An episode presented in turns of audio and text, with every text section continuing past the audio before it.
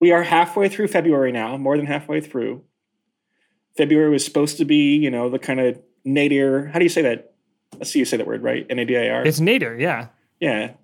It's one of those words that I think I've never said out loud before. No, you've definitely said it out loud on this podcast before. Is it like Ralph Nader or Ralph Nadir? I'm pretty sure this has literally been a cold open. You guys pronouncing Nadir.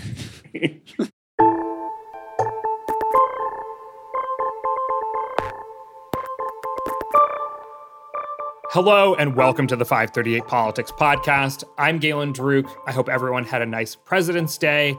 Over the weekend, the Senate acquitted former President Trump after he was impeached for inciting an insurrection at the U.S. Capitol. All 50 Democrats voted to convict Trump, along with seven Republicans.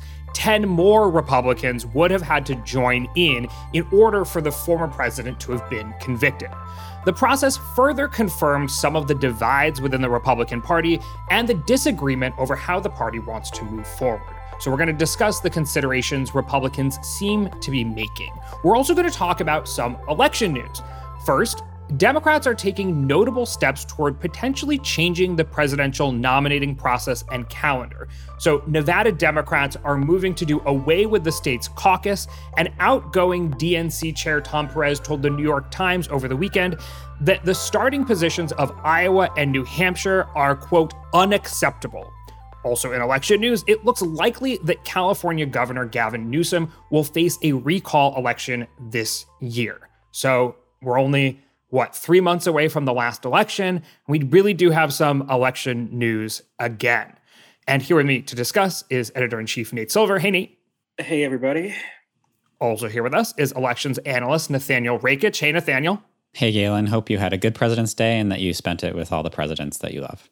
I did. I did. I spent it with, I just combined it into Valentine's Day and President's Day. Perfect. And uh, had a little like party for me and all my favorite presidents. Um, that's so sad. Uh, I should say that we're a little short staffed today for a more serious reason because of the storm in the South. So, anybody who is dealing with power outages, lack of heat, water, etc., I hope everyone's doing okay. And also bear with us on the show today. We have two Nates, and we're going to have a great show. So let's begin with the Senate acquittal vote. Nathaniel Rakich, start us off. Why did the seven Republicans who voted to convict Trump vote as they did? Yeah, so there's kind of the real reason and the political reason, or the moral reason and the political reason. Obviously, if you ask them, they would say they voted to convict Trump because he needs to be held accountable and you know his actions were beyond the pale. But I do think that there is a notable difference between the political incentives of the seven who voted to convict and most of the rest of the Republican caucus. So you can actually go down the list. So first of all, Richard Burr and Pat Toomey, they're retiring from office in 2022, so they don't face electoral consequences for this action. Mitt Romney comes from Utah, so you know, Republicans there are kind of a little bit different. He's less likely to face a primary challenge, or at least a successful primary challenge, because many Republicans in Utah share his anti Trump leanings. Then you have Lisa Murkowski, who is up for reelection in Alaska in 2022, but that election is going to be conducted under an unusual system that Alaska just put in place. That is, there's going to be a top four primary election where everybody from the same party runs, and then the top four candidates advance to the general election. It's kind of like what California does, except it's top four instead of top two. And then in the general election, there's going to be ranked choice voting, which further makes it so that a moderate can prevail. So she basically basically isn't going to face a traditional Republican primary the way that most other senators will. Then you also have three other senators who aren't up until 2026, which is basically the most politically insulated you can be from this decision. So that's Bill Cassidy, Susan Collins, and Ben Sasse. And it's also worth noting that Susan Collins in Maine, she's won reelection by cultivating this moderate image. So arguably this helps her, not in a Republican primary, but in a general election. And then Bill Cassidy of Louisiana also faces an unusual unusual primary system. Uh, Louisiana has a top two primary, like California, where all candidates of the same party run on the same ballot. So again, he's not facing a traditional Republican primary, although there's still plenty of intra party anger, I think, directed at him already. So basically the situation that you've laid out is one in which we would expect that all of the electoral incentives except for a couple cases where moderate Republicans wouldn't actually be afraid of a primary in their state would basically be pushing Republicans towards voting for acquittal. Nate, do you agree with that? Does it does it seem like all of the electoral incentives in the Republican Party are lined up that way? Well, there's short-term and long-term incentives and there's a question about like are you achieving some near-term equilibrium that in the long run isn't very good for the party? There was morning consult. They had polling out but showed that Trump had been the first choice in the hypothetical 2024 primary of like 52% of voters. Then after the events of January 6th, that fell to like 40%. Now it bounced back after the acquittal vote to 52%. So maybe there was a moment for Republicans to say, we are actually going to use this as an inflection point. And yes, it's going to cause issues, but we have issues either way. I don't know that it makes Trump stronger. And like, I don't think his image has been rehabilitated in the eyes of the average swing voter. If anything, polls conducted after the hearings showed increased support for removal from office. So obviously, we can talk about how accurate is polling about Trump, period. But he lost by four and a half points before 1 6. If he were to become the nominee again, then I don't know. It depends on the economy, depends on a lot of things. But like that could be a problem for the GOP. They maybe missed an opportunity. And I don't necessarily buy the notion that I mean they have a collective action problem, right? It's probably true that like for individual Republicans, it can be risky, except under the circumstances that Rakich outlined, to vote for convicting Trump. But it seems like Mitch McConnell, if he really, really, really had been so determined, could probably have gotten enough votes for conviction. Nathaniel, I'm curious to hear your perspective on this, both in terms of the 43 Republicans who voted to acquit former President Trump. What were the electoral incentives or broader incentives. Why did they do it? But then also, as Nate mentioned, Mitch McConnell might have been able to whip up 17 votes if he wanted to. And he clearly feels somewhat strongly about the events of January 6th. Here are some of his quotes from right after he voted to acquit. He said that rioters had been, quote, fed wild falsehoods by the most powerful man on earth because he was angry he'd lost an election, and that, quote, former President Trump's actions that preceded the riot were a disgraceful, disgraceful dereliction of duty. So, what's going on here? Is this all just fear of electoral consequences? Do they think that for people who like McConnell seem to want to create space between the party and Trump, do they think it's better to just let him fade away without creating a huge ruckus within the party? What's going on? Right. So I definitely agree with Nate that there is this short term, long term tension here. I think maybe if Mitch McConnell could go back 10, 15 years and reshape the entire direction of the party, I think clearly a happier, more inclusive Republican Party would be more electorally advantageous. But in the situation that they're in, they have to get through primaries. And the base of the Republican Party that votes in primaries is extremely pro Trump still. So I think that basically McConnell was in a situation where, and the other 43 Republicans were in a situation where they recognize that they need to get past a primary in order to hold their seats. But then they're also realizing, oh, the brand of the party is tarnished from recent weeks, months, years. We need to convey some nicer, gentler language to swing voters. And that's why McConnell voted to acquit, but then got up and said, oh, but I recognize that these actions were unacceptable and we plan to stand up to them. Something we've been talking a little bit about here in the past month or so is which is more important in forming public opinion? Can elites, through force of their arguments and some collective action amongst lawmakers or leaders, change public opinion?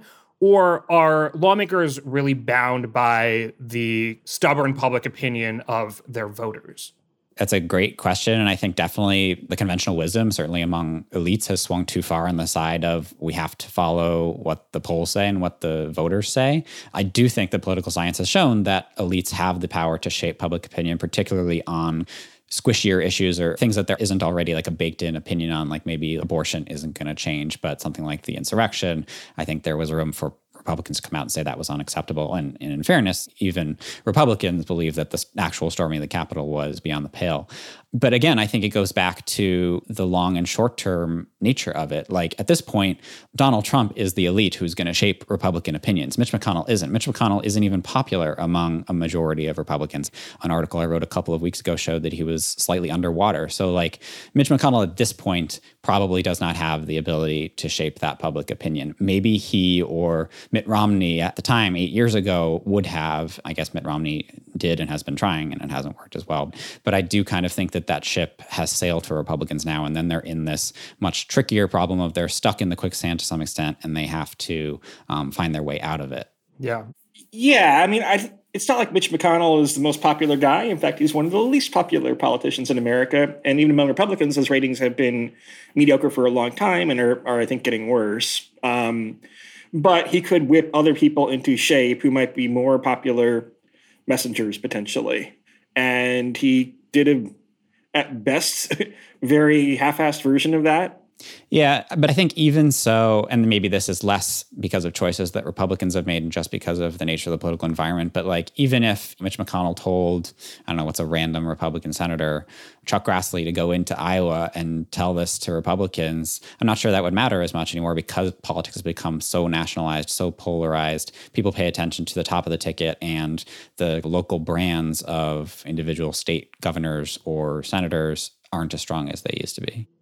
So, Nate, you mentioned that this might not have made Trump any stronger, but certainly didn't create the break that anti Trump Republicans might have been looking for. We aren't tracking Trump's approval anymore because he's no longer president, but a recent NBC poll showed that Republican respondents were split between saying whether they were a party Republican or a Trump Republican. So it was 17% of Americans said they're Trump Republicans, and 17% of Americans also said they're party Republicans.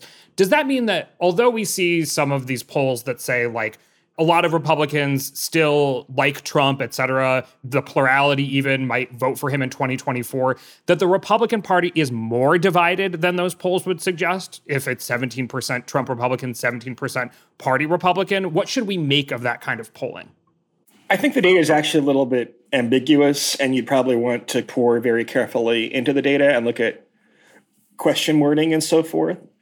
The reason, like, I don't know that there's a lot of reason to invest in that now is that I think you want to wait for a little bit more of a steady state where Trump is not in the news as much. So on March 15th or something, we're now a month removed from his non removal, I guess, or April, right? I'd be curious what the numbers kind of settle in there. Some people are saying these polls that show him way ahead in the primary. Well, it's name recognition.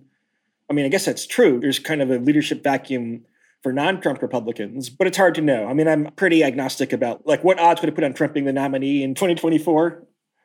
I had thought that if it had gone from like underrated to overrated, but now after seeing this morning consult data, maybe I'm not so sure. My question is not so much about 2024 because really we should maybe focus more on the present and get to 2024 when we get there. But it's more like are Republican lawmakers working off of good data or good assumptions when they think that breaking with Trump would create a big backlash or be untenable for the party. Does a poll like that, saying 50% of Republicans are party Republicans, 50% of Republicans are Trump Republicans, does it suggest that there's more room for them to chart a different path, a la Liz Cheney or something like that? Look, historically, in recent political history, and you can go back in the past and see Adlai Stevenson was nominated twice in a row. Grover Cleveland came back and whatnot. Usually in the modern era, when someone loses an election, a presidential election, people don't want anything to do with them. Mm, I don't know. Maybe it'll gradually sink in that like Joe Biden really is president. You know, even if you believe the election was stolen, you believe this big lie, you still wake up every morning and Joe Biden's in the White House and Trump isn't. I don't know how that plays out over the course of a period of a couple of years. I also don't know if Trump would run or not necessarily. Yeah, I would have two things to say. One is that it almost doesn't matter, Galen, what the data is. I mean, obviously, we're a data site and data podcast, and that is important what? to us. It doesn't but, matter what the data says. But like, it's a self fulfilling prophecy, right? If every Republican politician believes that the Republican base is beholden to Trump then everybody who runs in 2022 primaries and 2024 primaries will run toward Trump and it will keep him in the conversation focus. I think the NBC poll, I think, is a bit of an outlier. I think most polls still show that most Republican voters are very pro Trump. So that isn't necessarily a bad assumption for GOP elites to make. But I think that their actions might matter toward shaping the public opinion in 2022 and 2024.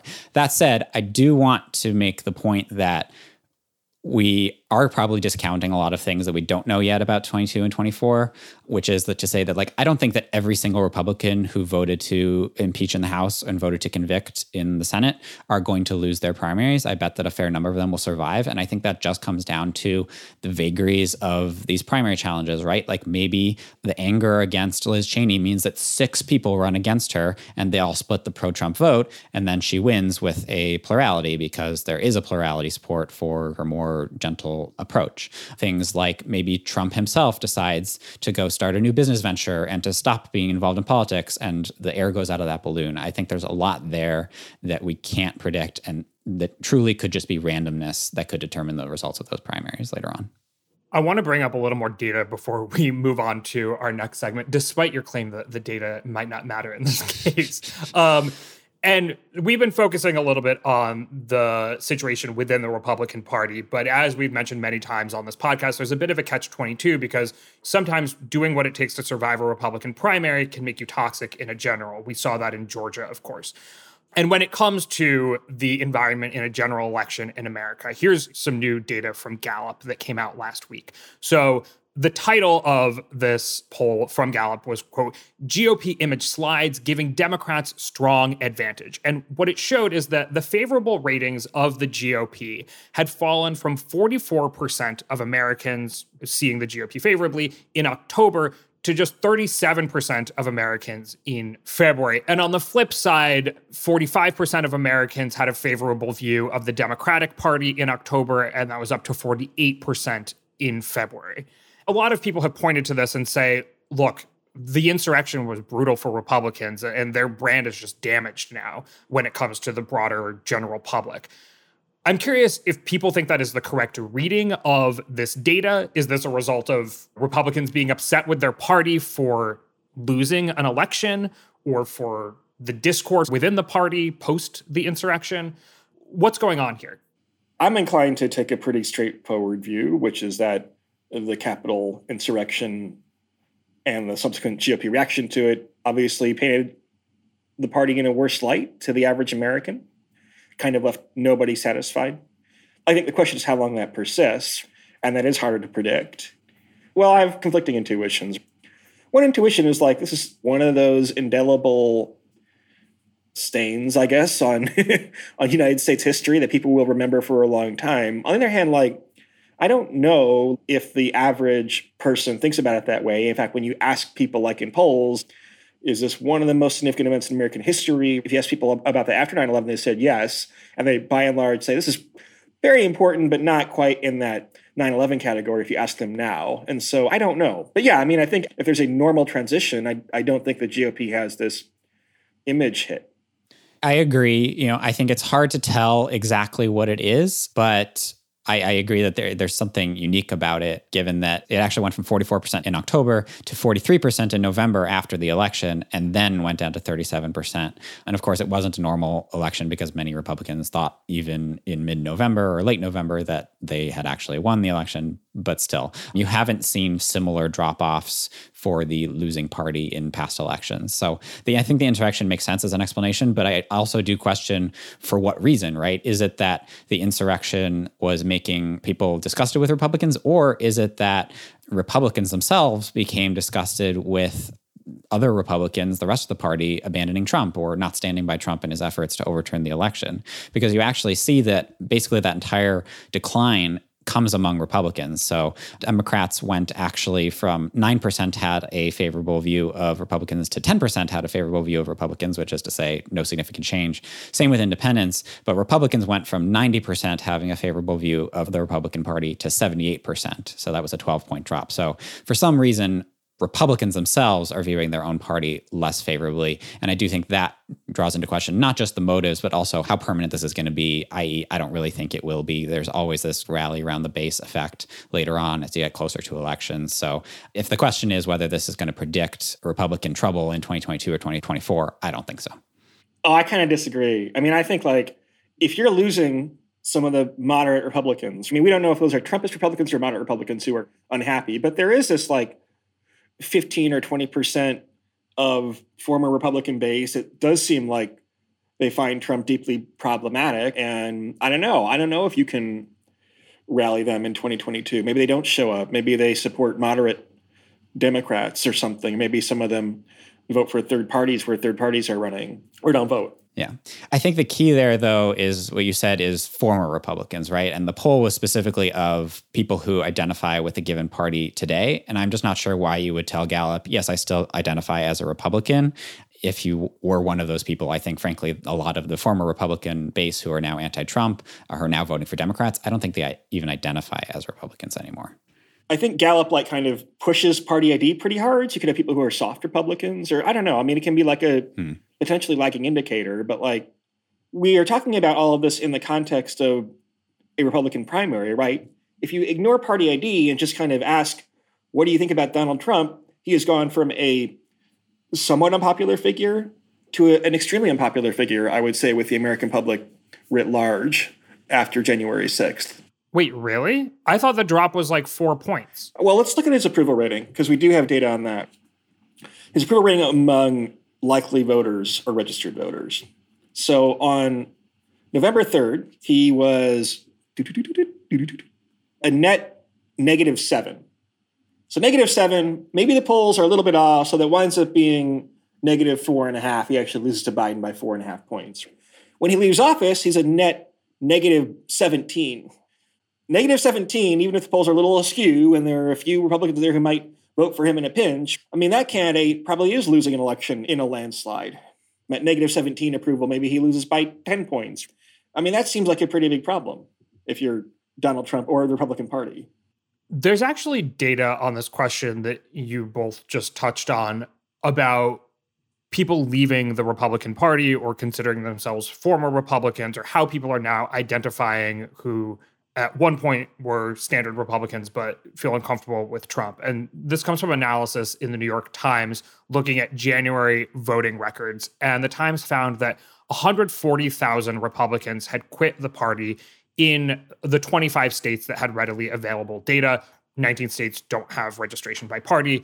And that's since the insurrection. And then amongst Democrats, that number was 79,000 people have left the Democratic Party since early January. So, do you think those people exiting the Republican Party. Is this standard for when you have something of a realignment? It takes a while. These are people who probably voted for Biden anyway, but are now just aligning their registrations with the party that fits them better. What do we make of these numbers? Because I've seen them cited a lot of like exodus from the Republican Party. People are changing their registrations. Yeah, so I do think that this is related to the insurrection specifically. Election officials themselves have said that these are unusual numbers. You see a spike in these changes in registration right after the insurrection. So I think the evidence is pretty clear about that. That said, I think it's important to keep the scale of this in mind. Like, this is a drop in the bucket compared to the millions of people who identify as Republicans, the millions of people who voted for Trump. In fact, Lenny Bronner of the Washington Post did a similar analysis and found that the number of party switchers on the Republican side account accounted for between 0.1% and 0.6% of Republicans in most states. So I think it's important to keep this in perspective. But Galen, I, I would say that even though I think probably the insurrection led to both the change we're seeing in the voter registrations and in the Gallup poll, I do see them as different phenomena for reasons that what I said before, which is in the Gallup poll, Gallup is asking people, what party do you identify with? And I think by definition, these people who are changing their registration are changing it because they no longer identify with Republicans and they realized I need to make this change formal. We see this with party registration. Often it doesn't exactly match the party that the person identifies with when you ask them. So for that reason, yes, Galen, I do think that those registration changes specifically probably do represent people who have been opposing Trump for the last couple of years, voted for Biden. And so I don't expect that this will have an electoral impact either, especially given the small numbers. All right. Well, we've sussed out some of the recent data as pertains to the Republican Party and the country more broadly in terms of how they view Trump, how they view the insurrection. It seems like to some extent lawmakers will be moving on from this going forward. Biden is now pushing his $2 trillion stimulus bill, and it looks like Democrats are going to pick that up. And so we will see how public opinion changes as some of the focus in Washington moves on to other things, to COVID, to stimulus, et cetera. And we'll keep talking about it. For now, let's move on and talk about some of the election news that I mentioned at the top. But first, today's podcast is brought to you by Shopify. Ready to make the smartest choice for your business? Say hello to Shopify, the global commerce platform that makes selling a breeze. Whether you're starting your online shop, opening your first physical store, or hitting a million orders, Shopify is your growth partner. Sell everywhere with Shopify's all in one e commerce platform and in person POS system. Turn browsers into buyers with Shopify's best converting checkout, 36% better than other platforms. Effortlessly sell more with Shopify Magic, your AI powered all star. Did you know Shopify powers 10% of all e commerce in the US and supports global brands like Allbirds, Rothy's, and Brooklinen? Join millions of successful entrepreneurs across 175 countries backed by Shopify's extensive support and help resources. Because businesses that grow, grow with Shopify. Start your success story today. Sign up for a $1 per month trial period at shopify.com slash 538. That's the numbers, not the letters. Shopify.com slash 538. Hey, I'm Andy Mitchell, a New York Times bestselling author. And I'm Sabrina Kohlberg, a morning television producer. We're moms of toddlers and best friends of 20 years. And we both love to talk about being parents, yes, but also pop culture. So we're combining our two interests by talking to celebrities, writers, and fellow scholars of TV and movies. Cinema, really. About what we all can learn from the fictional moms we love to watch. From ABC Audio and Good Morning America, Pop Culture Moms is out now wherever you listen to podcasts. We are, of course, three years away from the next presidential primary process, but the parties are already thinking about that process. And Nevada Democrats introduced a bill on Monday that would end the state's caucus system in favor of a primary for nominating presidential candidates. Of course, Nevada is one of the few states that does still have a caucus, along with Iowa. They're also attempting to dislodge New Hampshire as the state with the first primary in the nation by scheduling their primary for the second to last Tuesday in January. So, in addition to movement from Nevada Democrats, over the weekend, outgoing DNC chair Tom Perez told the New York Times in an interview that the status quo of Iowa and New Hampshire going first in the process is, quote, unacceptable, and that, quote, a diverse state or states need to be first, end quote. So, looking at the data points that we have from over the weekend, do people feel like Iowa and New Hampshire are in significant jeopardy of losing their spots in the nominating calendar? Yeah. especially a, Iowa. Yeah, Iowa especially. People forget a what a cluster f- Iowa was. The Associated Press has still never declared a winner. Do people forget that? I mean, I definitely remember. It was it was kind of small potatoes uh, after looking at the totality of 2020, but it was like the first like you know crap moment. it was the first sign that 2020 yeah. was not going to plan. the first sign was was when the Ann Selzer poll was spiked. That was the trigger for so much else. Mm it's when we plugged the needle into our uh, primary model that problems started. Anyway, so first of all, Joe Biden finished what was it, fifth place in New Hampshire and fourth place in Iowa, and then once more diverse states started voting, kind of wound up winning the nomination quite easily. In fact, and I think Democrats will look at that as a thing that, like, hey, Joe Biden, he turned out to be a good nominee. He beat Donald Trump, so we, why would we want these states that almost made Pete Buttigieg or Bernie Sanders the nominee. I mean, I think that's kind of one basic component. Maybe a more cynical take is like the more moderate establishment may not want because it's not just Iowa, and New Hampshire more white. They're also in the Democratic Party actually like the whites in the party are more liberal. And so the moderate might say, okay, well, we want more moderate candidates. And actually, when we have more diverse states, it's going to be more moderate electorates overall. But there's also a non-cynical view that like it is crazy that a party that like prides itself understandably on diversity, it is kind of crazy that like these super white states. I mean, I've been to Iowa, I've been to New Hampshire, they're really freaking white. It's not some illusion. And you go to Nevada and it looks more like the rest of America, but with more slot machines. And like, I think there's like kind of a very straightforward argument why you would want a different state to go first. The flip side of this, you could argue that, hey, maybe actually Iowa and New Hampshire don't matter that much because they've been devalued as signaling mechanisms because they continually fail to like actually determine the nominee. So the extreme of this is like there have been years when like Delaware tried to go first and Iowa persuaded candidates and the media not to take the Delaware primary seriously or something. And that didn't really have very much effect. So to some extent, if we all agree, all of us in the media, that Iowa is kind of this quaint little ritual that isn't really indicative of something, and it's Nevada and South Carolina that tell us how the real Democratic Party is going to vote, well, then that might affect how the campaign unfurls itself and would make Iowa less important.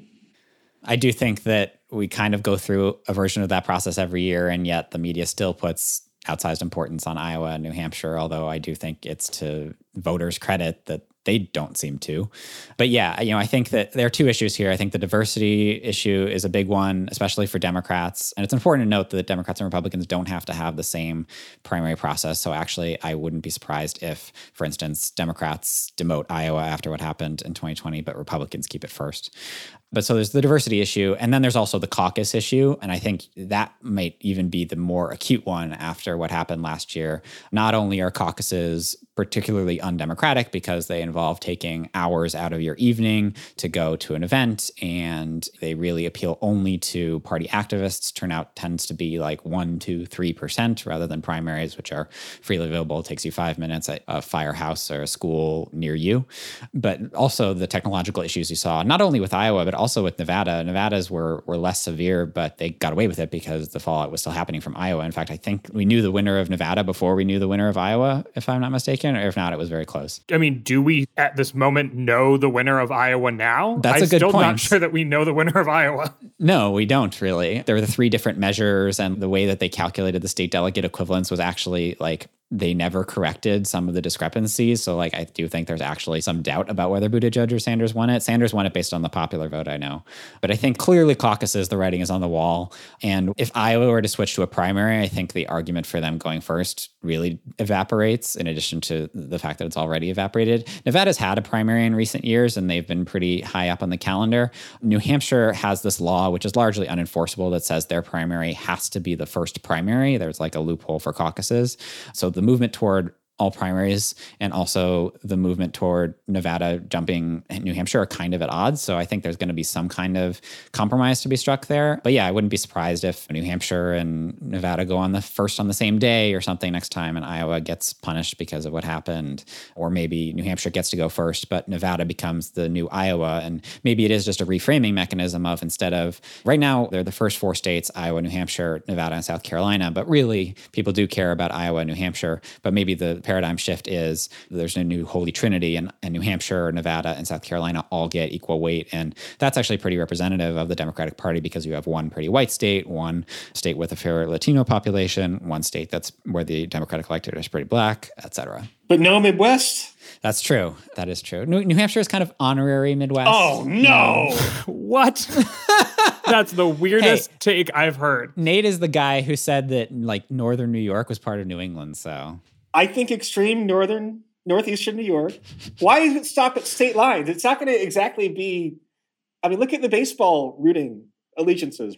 Parts of that state. New England is by definition state. It is a political Oh my entity. God. Anyway, Galen. It's a region. I'm not talking about the political, I'm talking about the cultural region of New England. If you root for the Boston Red Sox, you're a part of New England. And if you don't, then you're not. All right, so Fort Myers, Florida is also part of New Okay, England. first of all, I actually consider the Miami Dade County to be part of the Northeast. all right. Well, ladies and gentlemen, I rest my case. Uh, that was fun. Back to back to the topic at hand. So, to your point, Nathaniel, about the demographic makeups of the different state, our colleague Geoffrey Skelley, back at the beginning of the Democratic primary in 2020, basically looked at the makeup of the Democratic Party and looked at the demographic makeup of the different states and ranked all of the states in terms of how representative they are of the Democratic Party. And Illinois, speaking of the Midwest, actually ended up being the most representative of the Democratic Party, then New Jersey, then New York, then Florida, and fifth was Nevada. So, of all of the states in contention, actually, Nevada is the most representative of the Democratic Party.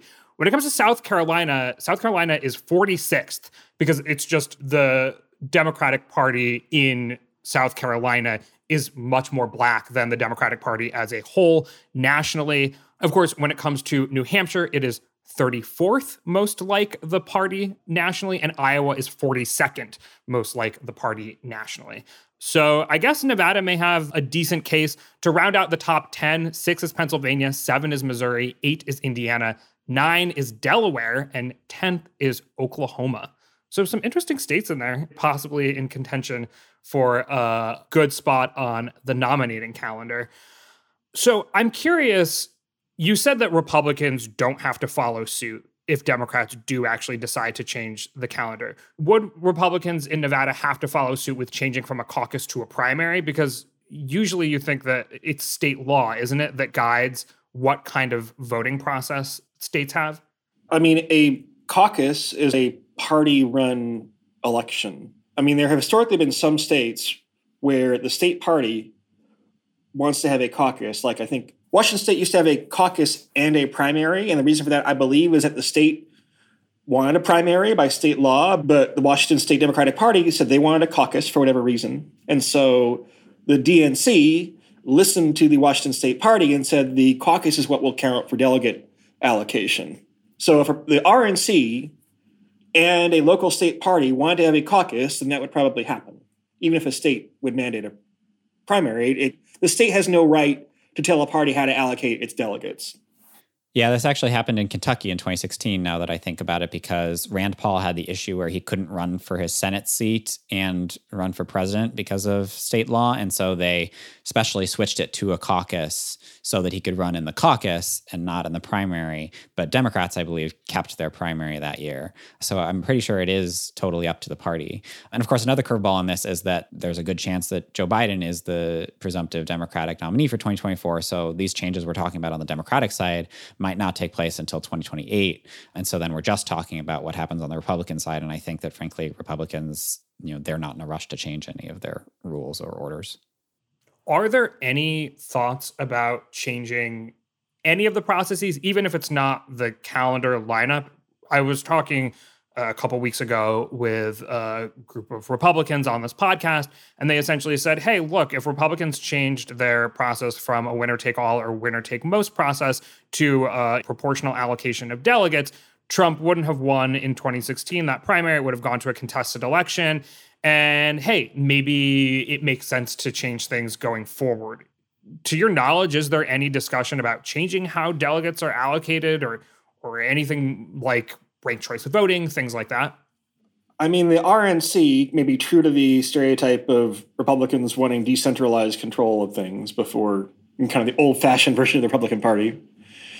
Basically, just lets states do whatever they want as far as delegate allocation. I know there's some limitations on that, whereas the DNC, every state has basically the same allocation formula and the same rules. So, what will individual state parties do? I mean, obviously, one thing to watch over the next three years here is which state parties are controlled by Trumpists and which are controlled by more establishment types or by moderates. That's something to watch. Could the RNC itself I mean, the RNC could decide to vote. We're going to do whatever things we think is going to get the outcome we want, but it's not clear who controls the RNC either, right? And so follow 538, follow our friends at the FHQ blog, because these things could actually matter quite a bit. The other thing to keep in mind is like, it's not entirely clear which things would benefit which candidates. You know, I guess if you want to increase the odds of contested convention, you get rid of winner take all primaries, but who knows? Maybe winner take all primaries later on the process allow a candidate who gains momentum early on Nikki Haley or whatnot to overtake Trump or something because there's more rewards to someone who has momentum. So, you know, you can always tweak the system, but it can produce unintended consequences. All right. Well, looking at this point, in time at the changes that it looks like the Democratic Party is likely to make.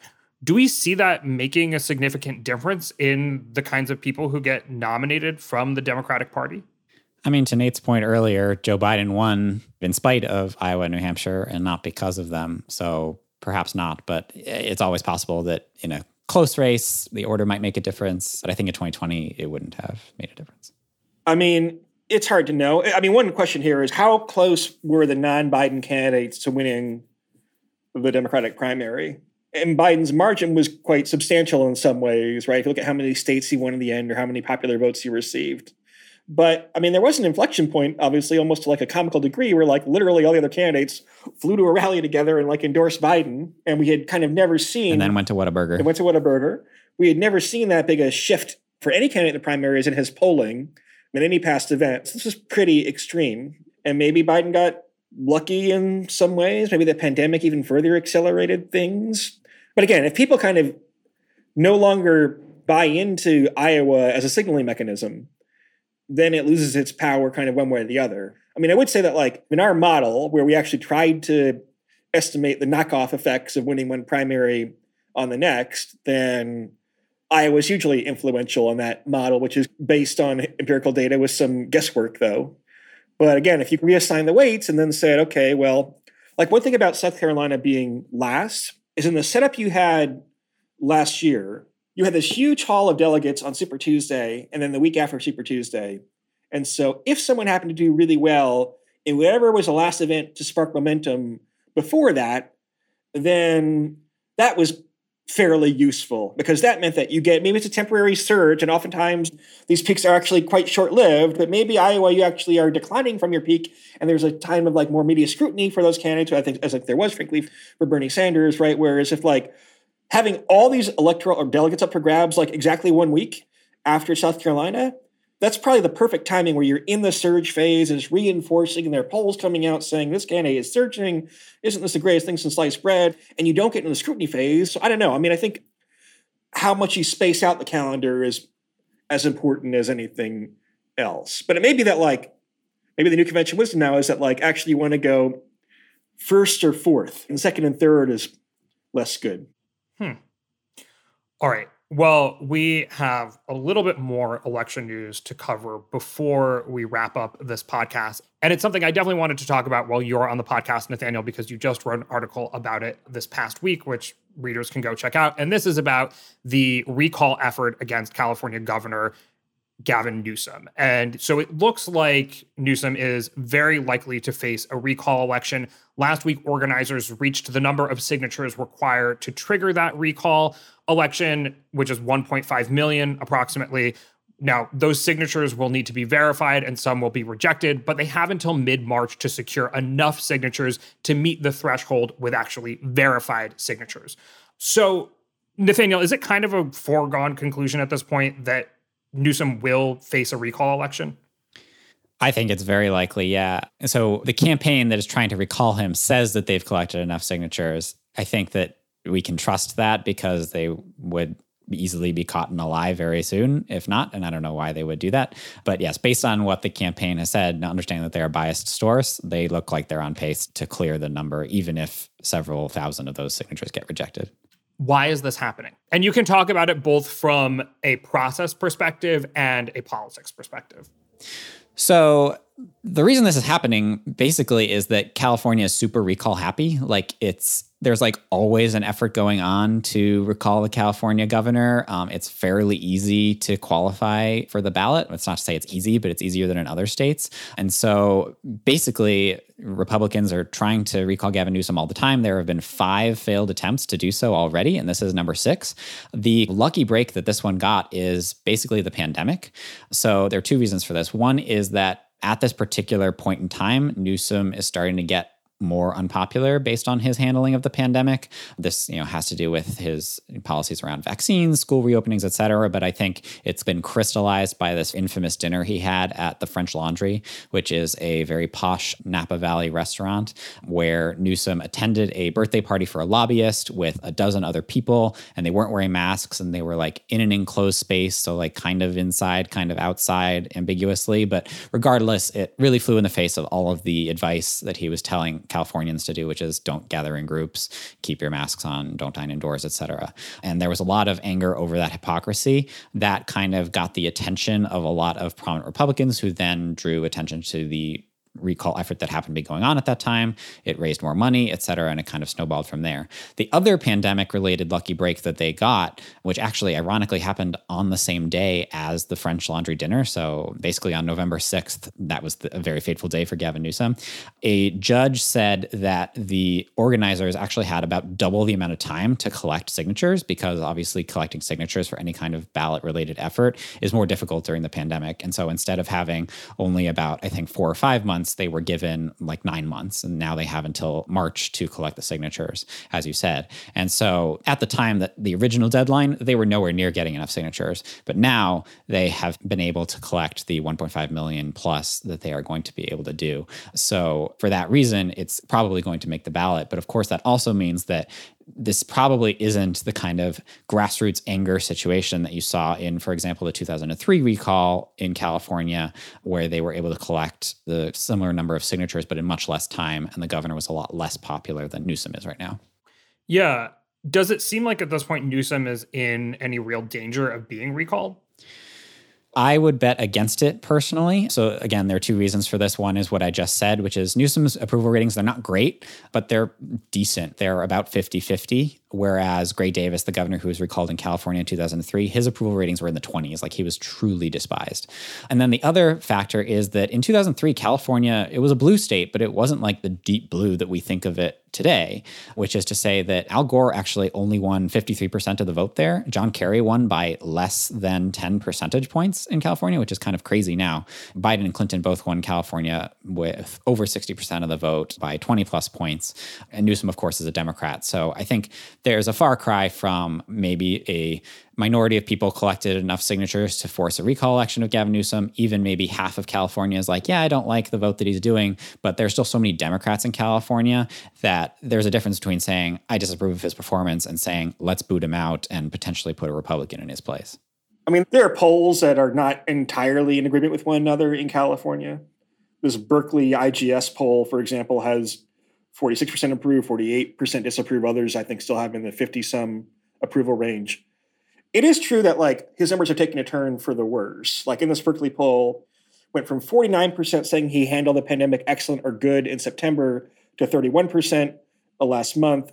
28% said poor or very poor in September, 43% now.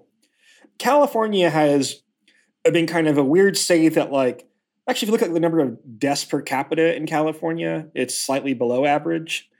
But they started out a really good footing, had kind of a later surge that was quite bad. They've also had like a lot of restrictions in place that are more onerous than in other states and seem to be not always as consistent with recommendations about like outdoors is pretty safe, but they tended to close outdoor stuff too. A very large majority of public schools in California are closed for in person learning, at least for full time in person learning. So there is more to critique about his COVID handling, in this narrative has worsened. It's like it seemed like, well, California's restricted, but like you don't have much COVID. You have this big surge in the winter, and like, and I can see how that kind of creates issues for him. Their vaccine rollout was also a little bit below pace relative to other states, but but we'll see. I mean, you know, I think if the vaccines work effectively, then that's probably a boon to any incumbent, right? If we are kind of getting back to normal. If, however, there is more kind of foot dragging over like I'm interested to see what happens if cases are way down, some large fraction, eventually majority of the country is vaccinated. What's going to happen to public opinion about lockdowns? This is, by the way, not a case where like there's necessarily fantastically good polling data. People tend to favor lockdowns in the abstract, but then when you hone in and ask about specifics, then it's more ambiguous. There, by the way, is like really a lack. I was spending a lot of time looking for this this morning. Really, a lack of high quality data on how people feel about schools and COVID, which seems like a very important question. So I think there are some tripwires for Newsom here, and that he's lost his margin for error, right? Like if he were to now have some type of additional personal scandal or something, then maybe you're closer to the margin where you could be in trouble. But Griff Breckitt said like he'd be the favorite. Let me ask, it's true California, it's like a two-step process first you say should you be removed or not, and then conditional on that being yes, then you say who you would want the nominee to be or the replacement governor to be. Right. So this is actually a wild card that we didn't get into in the article, but yeah, there are going to be two questions. First is, do you want to recall Gavin Newsom? Yes or no. Second is, assuming he is recalled, who do you want to replace him? And then there will be a list of probably dozens of candidates. I think in 2003 it was around 100 candidates. And then the plurality winner of that vote would become the governor. So theoretically, somebody could become governor with 20% of vote on the second question. And let's say people vote to recall Newsom just 51 49 on the first question. Then you have the new governor is basically the choice of maybe 10% of the state or, or something truly crazy. It's not the best setup for a system. But Newsom can't run in the second part of that, right? Right. Presumably, you would have a Democrat, you know, maybe his lieutenant governor, somebody who would promise to carry on his policies, but maybe doesn't have the personal baggage. But like in 2003, this led to awkward slogans like "No on recall, yes on Bustamante," who was the the Democratic lieutenant governor at the time, and of course, he ended up losing to Arnold Schwarzenegger of all people. There is this kind of firewall in place where Newsom will only be recalled if a majority say, no, we don't like him, get him out of office. But once that happens, it's a free for all. And then theoretically, yeah, you could get a Republican governor if, for instance, the Democratic vote is split between maybe a Newsom Democrat and a progressive Democrat or several progressive Democrats or something like that. And Republicans are able to rally around one candidate. That said, actually, it's looking like the opposite might happen. There are already a few prominent Republicans, including the former mayor of San Diego, the 2018 gubernatorial candidate, Republican John Cox. But it's very unpredictable if the recall actually succeeds. But again, I think that probably there is enough people who can be convinced that yeah, I don't like Newsom, but I don't hate him so much that I want to boot him out of office. Well, and the and the chaotic nature of the system, if people are being really tactical, in theory, should make Democrats more likely to support Newsom. Right, even if he's not their favorite. I'm sure there are some progressive or some super moderate Democrats like I would love to have a different Democrat be governor. Well, that's very dicey. If mean, the last time this happened, Arnold Schwarzenegger star of stage and screen, actually just screen, became governor and he was effective and got reelected. But it's a definition of kind of an unpredictable type of system. And it's worth mentioning that this is a rare process. I think in your article, Nathaniel, you mentioned that only four governors have faced recall efforts in American history, and half of them have gone down as a result. Am I citing the number correctly? Newsom would be the fourth. So, so there have been Newsom three would be the fourth. governors so far, and two of the three have lost. And so, yeah, like again, at first that looks bad for Newsom, but then you have to remember this is California. This isn't a competitive state, and the fact that the recall would have failed if it weren't for this judge's ruling that extended the signature processes suggests that there is less grassroots anger against Newsom than there were against those other governors who lost, which is also something we see in the polls to wrap up here, and this conversation gets beyond this specific recall effort, and, we can talk about it more in the future. But you said that when it comes to polling on Gavin Newsom's favorability or approval, you see the state split about 50 50. Of course, the state itself, when it comes to voting in national elections, is much more democratic than that. Is this a, an example of views of COVID 19 and handling COVID 19 and what the public response should be, not aligning with partisanship? Because I have some questions there in terms of like, are there Democrats who really don't like the lockdowns, or are there Republicans who think we should be more cautious? Like, is this scrambling partisanship, or are people generally just aligning their views of COVID 19 with their partisan predispositions? Well, it's clearly more complicated when Joe Biden is president. You know, and you see that I think playing out in real time over schools, which is why the lack of high quality data on how Americans feel about school reopenings is a shame but yeah, clearly, like Trump was seen as too cavalier on reopening and not on the side of the science, and that kind of made things simpler in a way. But now you have Biden who wants to reopen schools. I mean, I don't know. I mean, by the way, one thing about all these COVID related issues, and I've said this before on this podcast, but worth keeping in mind, there are theories that one reason why the polls were off last year is because of COVID, meaning that people who are voluntarily staying at home are more likely to actually pick up a pollster's phone call.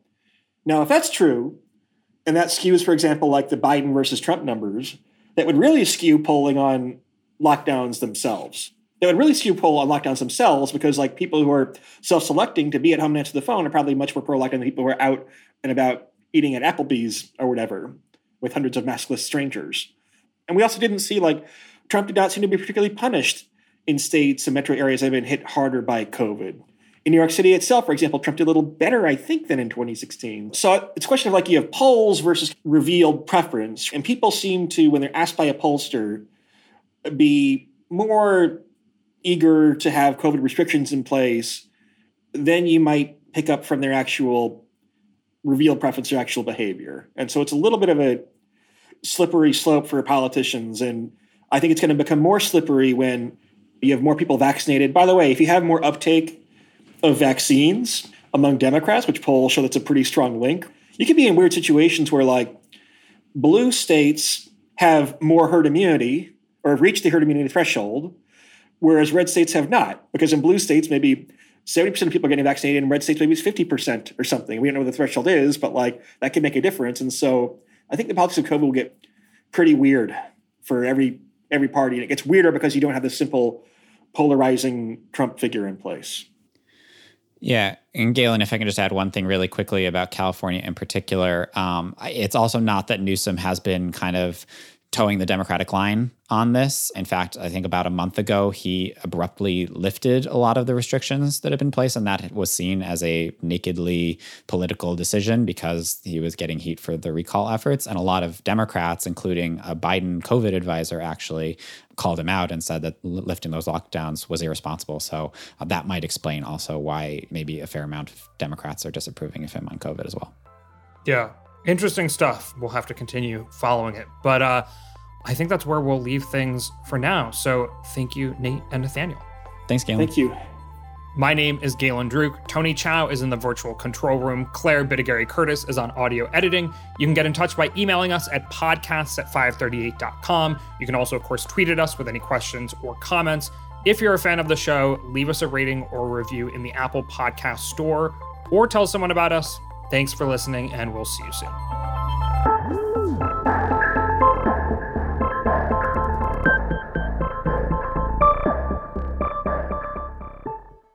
People who disappear without a trace. Where is she? The most notorious murder cases in New York. Pure evil. And the most devious killers. There's a Hannibal Lecter feel to him. For chilling true crime stories, follow the True Crime NYC podcast wherever you listen.